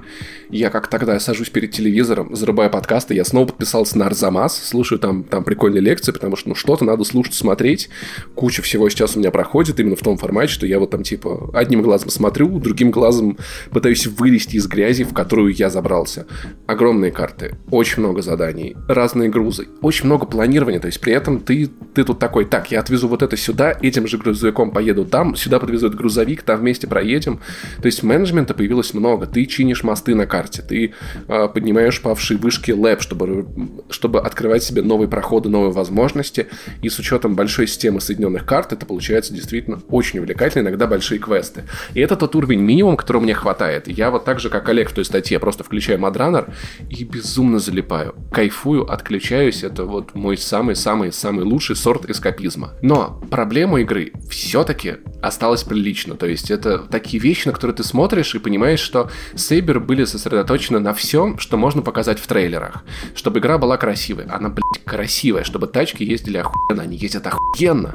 Чтобы были пейзажи. Чтобы было вот, ну вот все, что в трейлер набрать. Огромные грузы. Там появились очень большие грузы. Очень тяжелые. Я сегодня пер просто три упаковки огромных металлических реек, максимально, максимально загрузив тачку. Извини, ты слышишь, как ты звучишь? Охуенно. Я пер три упаковки огромных металлических... Рей... Реек, блядь. Что такое рейка, сука? Что такое рей... Это что, это половина города Рейкьявика или что? Нет, рейка, это женщина из Рейкьявика. У меня был грузовик с огромным прицепом, охуительно загруженный. Я ехал через болото. И вот это вот ощущение, знаешь, самое классное, когда ты едешь со скоростью там 10 километров в год, и тут ты выезжаешь наконец на дорогу, понимаешь, что выбрался из этой хуйни, он начинает ехать быстро, и ты такой, блядь. Ты поэтому в Москву перебрался? Да. Чтобы подольше в пробках стоять? Ну, да, кстати, я и на метро езжу, поэтому пробок я так-то в Москве так и не увидел. Короче, Наушные, все это. Pinterest классно. Я просто, я могу проснуться, играть в игру, поесть, играть в игру, ложиться спать в безумных кайфах. Понимаешь, ты подаешь в состояние потока. Потока мочи, видимо, нет? И ты как бы цепляясь от задачи к задаче, ты как бы так двигаешься. При этом вот ты говорил, что Animal Crossing тебя не напрягает. На самом деле, ну, Animal Crossing тебя ебет кредитами и баблом, а здесь как будто наступил коммунизм. Бензин бесплатный везде. Машины ты покупаешь за деньги, но в отличие от, от НФС, ты за те же самые деньги можешь ее продать обратно за ту же сумму. Ты покупаешь прицеп, ты продаешь его обратно за те же деньги. Поскольку на карте бывает мало АЗС, я просто подъезжаю к магазину прицепов, покупаю цистерну топлива, заправляюсь, продаю ее обратно за те же 8 тысяч и еду по своим делам. Это охуенно. Но есть вещи, которые в этой игре меня выбешивают жутко. И я понимаю, что просто никто не был заинтересован в том, чтобы это подрихтовать до релиза. Это система ебучих квестов, которая сделана, мягко говоря, отвратительно, а жестко говоря, это полный пиздец. У тебя есть типа заказы, это отдельная категория. Типа отвезти туда-то, вот отсюда, отсюда и отсюда, и отсюда, это один, один большой заказ. И есть мелкие поручения. Типа отвезти эту машину туда, эту машину вытащить, это починить, тут построить мост, там собрать что-то по вышкам. И они сделаны максимально уебански, просто интерфейсно. Вот то есть у тебя есть список из там 10 вот этих вот мелких поручений. И ты в какой-то момент обращаешь внимание, что рядом с ними есть логотип, это вот такой документик, и у половины он не закрашенный. И это значит, что эти квесты у тебя не активированы. И, и если у тебя вот может на карте быть, на карте быть, что тебе нужно привести лес вот отсюда сюда, ты видишь откуда куда ты привозишь и понимаешь, что этот квест активируется в другом конце Там карты. есть Химкинский И лес. пока ты его не активируешь, ты этот квест выполнить блядь, не сможешь, хотя ты все для Он- него он- сделал. Он перестал реагировать. И это очень-очень, очень тупо. И еще долго не очень замолчит. неловко. О нет, И типа это сделано так очень, Можете очень во написать. многом. То есть при этом, если бы квесты, которые большие задания, работали от локации, например, от лесопилки, ты мог за- зайти в лесопилку и такой, мне надо от- отвести лес сюда, сюда, сюда и сюда, ты мог бы лучше планировать маршруты. Но тут это все работает от этих заказов. Мне приходится самому просто помнить, что я куда везу. Когда я планирую маршрут по карте, я прощелкиваю все квесты, чтобы запомнить все места, откуда мне куда что надо довести, чтобы спланировать оптимальный маршрут, где я могу здесь загрузиться, загрузиться тут, здесь дать груз, взять новый, отвезти его еще сюда по пути, пока я делаю третий заказ, и это все приходится держать в голове. за что ты меня так ненавидишь, чувак? Я, я, я, я умираю от скуки, слушая тебя. Я потратил 500 рублей на то, чтобы проникнуться твоей сектой. Я даже ждал ей шанс. Нет, чувак, ну это, не, вы- это невыносимо. Чувак, ты пробовал это на Nintendo Switch, Nintendo Switch, это, знаешь, это типа как аниме на аватарке, Ты типа... сам хвалил, ты сам хвалил. Мнение фаната Nintendo Switch не считается. Нет, но SnowRunner на свече неудобный, потому что у свеча нету аналоговых триггеров, которые были бы чувствительны к нажатию. И это очень неудобно. Тебе нужно уметь газовать Там чуть-чуть. все равно нужно работать лебедкой. Тебе нужно из грязюки вытаскивать свои долбанные... А-а-а! И это всегда надо. Здесь можно поставить лебедку еще длиннее. И еще мощнее, это очень круто. Поэтому, то есть, с одной стороны, SnowRunner, она безумно механически сделана очень клево. И дизайн локаций, и все эти ситуации, где ты переворачиваешься, и потом приезжаешь с другой машины и разворачиваешь, ты чувствуешь, как ты постоянно что-то преодолеваешь, и это дает мне ощущение контроля в жизни. Какой, блядь, контроль? Если тебе нужен контроль в жизни, поиграй в игру Control. Кстати, я, я пытался недавно, еще минут на 20 меня хватило, это совершенно невозможная штука. А, контрол для тебя слишком скучная, да? Контрол, она просто, блядь, иди туда, я хуй знаю куда, сделай то, я хуй знаю что. Как в SnowRunner. Нет, в SnowRunner ты знаешь, куда тебе надо идти. Воспользуйся лебедкой для того, чтобы вытащить из лужи грязи очередной пердолет. Там при этом на высоких уровнях, до которых я не добрался, там такие тачки охуевшие, там, блядь, БТР ебучая. БТР это кей-поп или... Э, Да-да-да, это вот, вот те самые. вот Ты- они слева направо. Вот они слева направо. Блин, блин, надо так машина в э, SnowRunner сфоткать и в Твиттер скриншот выложить. При этом много людей, кстати, я в Твиттере видел, типа, кто пробовал SnowRunner, такие, бля, кайф, ну там, Паша Болоцкий, Миша Шевкун, типа, такие. Я просто вижу часто по Твиттеру, почему-то внезапно, хотя она стартовала на 12 строчке в британском чате, но это в целом, наверное, даже неплохо для игры такого уровня. Много похвалы, но когда ты вкапываешься механикой, ты понимаешь, как сильно геймдизайнерско надо перерабатывать систему заданий. Я очень надеюсь, что это когда-нибудь кто-нибудь починит. Но и при этом, кстати, еще ее нельзя было предзаказать на PlayStation, ее не было в PS Store в принципе, поэтому я просто дождался 12 часов ночи, купил ее, и грузовик, который за преордер, я в итоге купил дополнением за 130 рублей, он, кстати, охуенный. Реально, вот, очень-очень меня выручали. Женя, наш монтажер, очень много играет в SnowRunner, дико уважает, поэтому я думаю, он тебя повылезает из этого подкаста в этот раз. Он дико мучился. Я, я лебедкой вытащит все мои фразы. Потому что у меня была тачка из Premium Edition, очень классный УАЗ на огромных колесах. Он так дико разъебывает, но переворачивается, как мразь, каждые две минуты. Хорошо, что появилась автономная лебедка. Прикинь, когда у тебя двигатель заглох, ты можешь ей воспользоваться и перевернуть машину. Это классно. Не хочу прикидывать. Нет, чувак, нет, нет. И Western Star, который из DLC за 130 рублей, вот, который вот был по приордеру, он очень мощный. Он полноприводный, и он очень классно тащит. У него только нет, блокировки дифференциала, это поэтому не очень удобно выбираться из луж. Но он у меня охуенно возит грузы. И там такие клевые тачки, там столько всего. Я очень жду момента, когда я до этого доберусь. Я играю очень так, типа, медленно, не спеша. Все разблокирую буду дико охуевать того, как это красиво, клево. Но система квестов должна быть переработана. Бля, система квестов, господи. Вам не видно, но сейчас я смотрю в камеру, как в офисе. Чувак, ты, ты в Assassin's Creed Odyssey играл, ты вообще мне ничего не можешь про это говорить. Там охуенно. Вот. Еще одна проблема. Вот мне кажется, что просто как-то Saber не дружит с PlayStation, Все, всего поскольку, одна. ну, в магазине игры не было предзаказа, блять, какого хуя. И каждые часа три у меня вылетает игра. И это полный пиздец. Она реально крашится синим экраном. Разработчики берут на себя груз ответственности. Я отправляю им эти ебучие А тебе становится груз. Да, потому что в- сегодня у меня была ситуация, где я просто, я доезжал до одного места, и там игра вылетала. Хорошо, что там есть автосохранение каждые 5 минут. Я перезагрузил консоль, я загуглил эту ошибку, на, на сайте Ubisoft советовали перезагрузить консоль, я перезагрузил, и все починилось. Но один раз она мне похерила сейвы.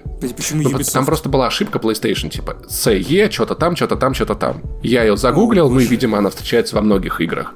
Я перезагрузил консоль, все помогло, и один раз игра мне похерила, блядь, сейвы. Ты открываешь игру, и там ваше сохранение повреждено. Меня спасло только то, что я, я как раз приехал к Карине из дома и загружал сохранение в облако вручную. И я просто взял сейф из облака и загрузил себе обратно в игру, и все заработало. Я там на пару часов катился по прогрессу, я это быстро наверстал. Но теперь, каждый день, когда я завершаю игру в SnowRunner, я обязательно загружаю сохранение в облако, потому что хуй его знает, что с ними будет в следующий раз. Ребят, PlayStation Plus — это очень важная херня. Тебе я советую купить Nintendo Switch Online, потому что ты безумно рисковый пацан. Я не понимаю, как можно не хранить сохранение в облаке в 2К19. В 2К20, блядь, ебаный ковид. Но SnowRunner, он типа реально клевый. Это больше, чем, чем AdRunner. Saber сделали классную работу, но, блядь, не достарались, серьезно. И приходится реально записывать квесты в заметку, чтобы помнить, в какой последовательности их сейчас лучше сделать. Я просто надеюсь, что на этом обсуждении мы закроем тему Там дополнения еще выйдут. Сноураннера, Я же премиум купил, там будут раннеров, DLC выходить. В третьем DLC Runner. обещали Alan Wake показать, и потом вначале будет грузовик на сбивать.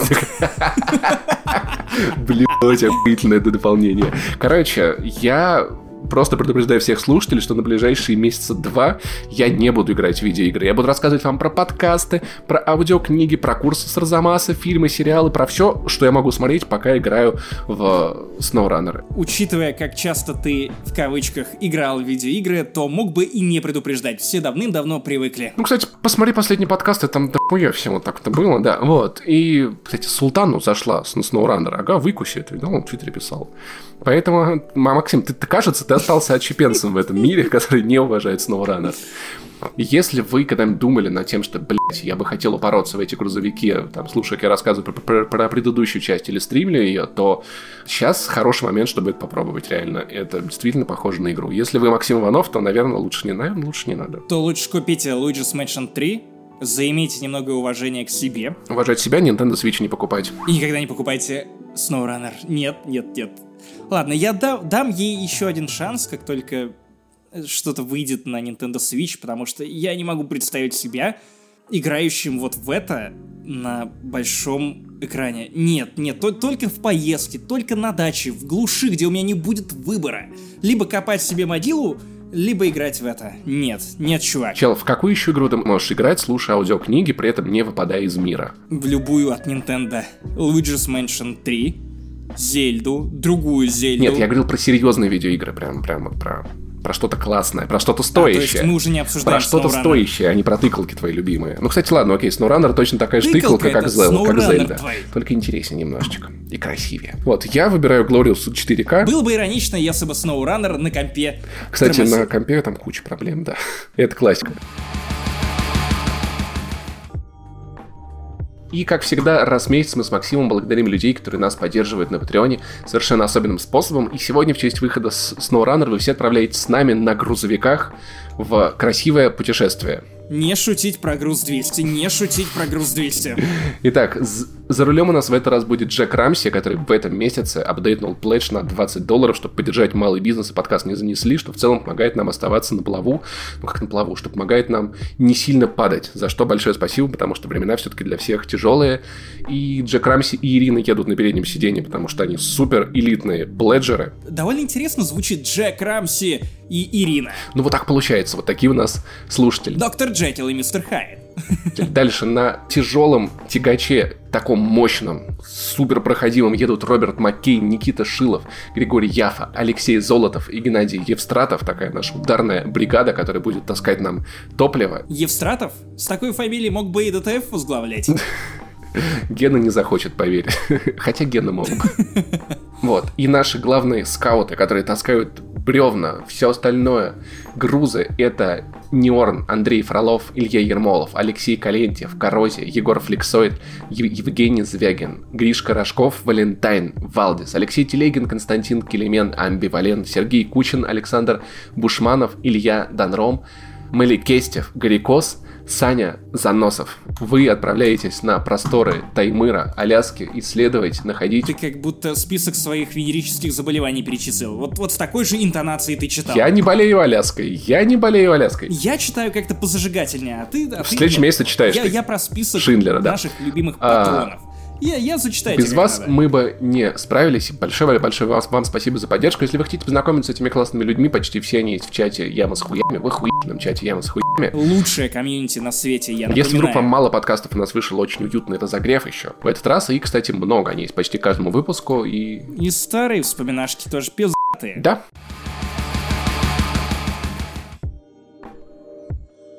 На этом наши полномочия все. Ну, в том смысле, что основные темы в этом подкасте закончились, поэтому сейчас вас ждет небольшой тизерочек 15 выпуска нашего подкаста «Вспоминашки» про игры, хорроры, которые нас изменили, которые мы полюбили и которые мы рекомендуем. Все они в той или иной степени сделали нам страшно, особенно в моем случае Dark Souls.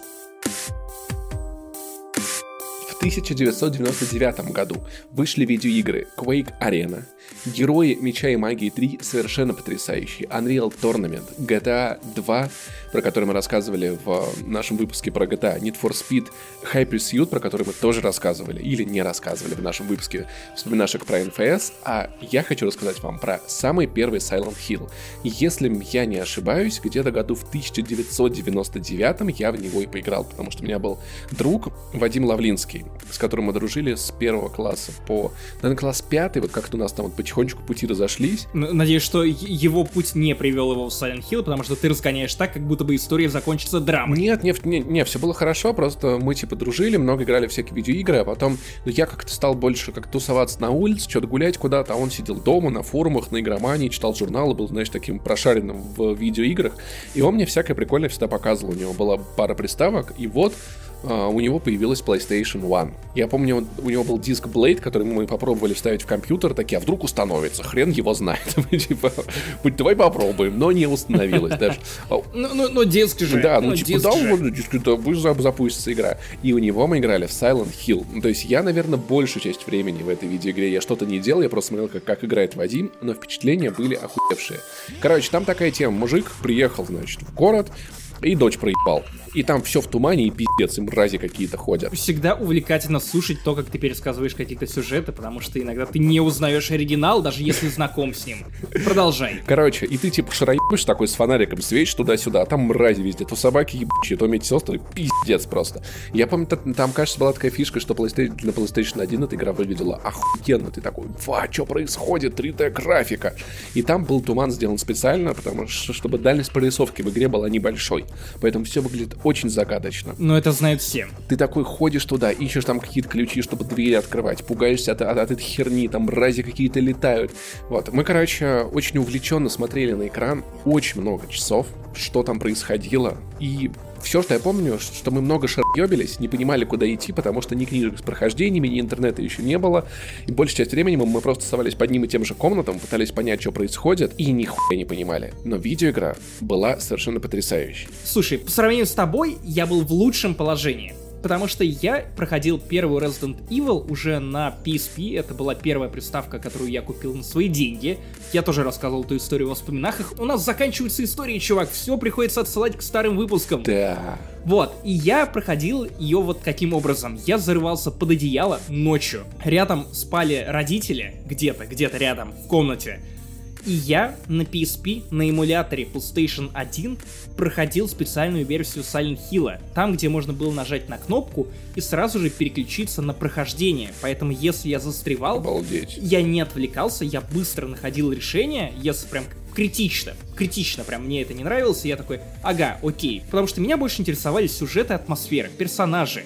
Это было максимально охуенно. Я с большой теплотой вспоминаю то время, когда я ну, просто не мог дождаться, когда наконец-то наступит ночь, и тайком вынув PSP, зарядив ее заранее, дождавшись, пока родители уснут, я погружу себя в этот мир Silent Hill, и мне кажется, что это одни из самых важных для меня воспоминаний в плане видеоигр, потому что вот я их держу где-то у сердечка, и если тебе так нравится первый Silent Hill, но ты уже не готов играть в него, потому что в отличие от Resident Evil у Silent Hill нет таких классных ремастеров ремейков, то у меня есть Alan Wake в конце концов. Попробуй понажимай в Silent Hill Shattered Memories, которая доступна на ПК как минимум через эмуляторы и, по-моему, даже как-то легально где-то она тоже доступна. Это переосмысление первого Silent Hill, я тоже рассказывал тебе об этом. В винашках про зимние игры. Да, да, да, да, то есть там уже нет тумана, его применяли на зиму и холод и иней, но тем не менее это тоже довольно крутая и пиздатая игра, которая предрекла вот этот тренд на то, что ты не можешь ничего сделать со своими врагами,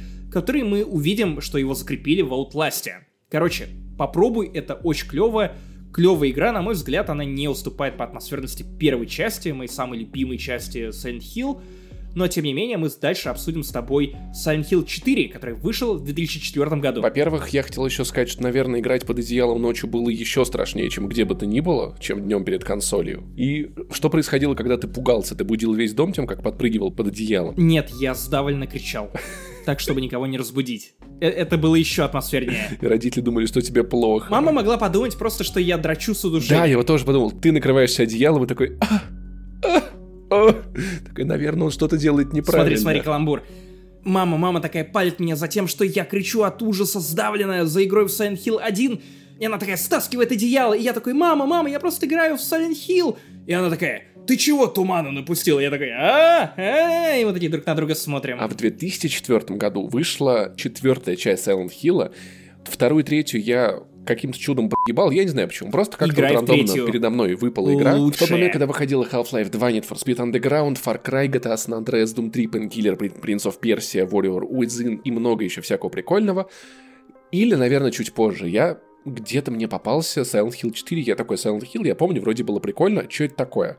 Короче, а, завязка игры выглядит, правда, ужасно. С одной стороны, невероятно фантастично. С другой стороны... Она выглядит как 2020 год и самоизоляция. Да, да, да, пиздец. Чувак оказывается запер в собственной квартире. Он не может открыть окна и не может выйти. И все.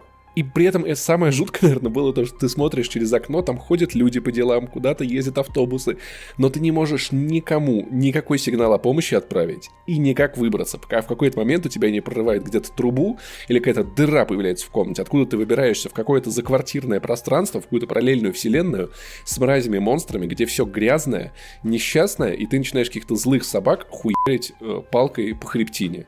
Все, что я помню про эту игру. Дальше я играть в нее не стал, но мне безумно нравилась эта завязка, и вот я вспомнил ее только потому, что я сейчас такой, блядь, это казалось чем-то фантастическим, пугающим, нереалистичным, и опаньки, вот они мы. И Ребят, вот мы здесь. Если у вас вдруг прорвало трубу, и вы можете выбраться куда-то за вашу квартиру, не бейте собак по хребтине. На всякий случай. Возможно, это Максим Иванов гуляет в вашем районе. Без поводка. Да, я тот еще пес. На самом деле, четвертая часть The Room, она не моя любимая, и я знаю, что многие ее не любят, потому что она максимально не похожа на предыдущие части. И, в принципе, я понимаю, что да, концепт довольно любопытный, но при этом это не совсем то, что ждали фанаты, не то, чего ждал я, потому что с четвертой частью я познакомился уже после того, как я поиграл в третью, которая была доступна на компе, и я ее тоже прошел. И вот третья меня все равно пугала почему-то меньше, чем первая, возможно, опять же, потому что я играл в нее в совсем других условиях, не под одеялом. Потому что компьютер тяжело засунуть под одеяло. Днем, днем на компе, да, сложно, сложно спрятать от мамки компьютер так, чтобы, ну, и монитор еще, монитор, разумеется, так, чтобы она не спалила. Тем не менее, я полюбил эту серию, и я даже остался с ней после четвертой части. И даже во времена турбулентности я продолжил покупать игры этой серии. То есть я покупал Silent Hill Homecoming, который максимально безликий, игра про солдата, который возвращается домой и начинает происходить некий пиздец. И даже Даунпур я... Окей, я не купил, я спил, тем не менее, это клевая игра. На самом деле она понравилась мне больше, чем Homecoming. Она в чем-то похожа на Alan Wake. И там уже играешь за заключенного, который оказывается в Silent Hill, и там свои замесы. Вообще не помню сюжет, на самом деле, что характерно, потому что я приблизительно помню, о чем была Silent Hill 1 и 3, но я вообще не помню, что происходило в Silent Hill Даунпур, только какие-то общие очертания, и с Хоумкамингом то же самое, хотя за ними я провел гораздо больше времени. По названию я предполагаю, что она про умственно отсталых кошек. Даунпур — это дождь, это ливень. А, Я помню, что она была атмосферная, и что там еще был бунт в тюрьме в конце, что-то, и, и, и там какая-то была всратость, потому что это была игра от чешской студии, и там нужно было, по-моему, балансировать как-то или ходить по очень узким балкам, и я постоянно падал с них, потому что вроде как что-то было привязано к гироскопу. Я не помню. Что-то в конце меня бесило, поэтому в последние два или три часа до самого финала я слился и такой, ну его нахуй, это просто не стоит моих нервов. Ну и хуй бы с ним. В общем, в Silent Hill 4, если у вас вот вдруг появится странное желание, сейчас, наверное, максимально атмосферно поиграть это вот еще страшнее, чем, чем под одеялом. Вами были Максим Пивоваров, Павел Иванов. Да. Подкаст «Зананесли». Подкаст занесли. Спонсированный Apple и Госдепом. Спонсированный коронавирусом, да. А, пожалуйста, м- мойте, мойте руки, пользуйтесь санитайзером, э, носите маски. И друг друга на руках. Нет, ладно, не в это время. Но в целом это довольно романтично и приятно. Да. Мы с Пашей так постоянно делаем. Мы рады, что вы нас слышали, и я надеюсь, вы рады, что вы нас слышали. И до скорых с вами встреч, ребятки. Пока.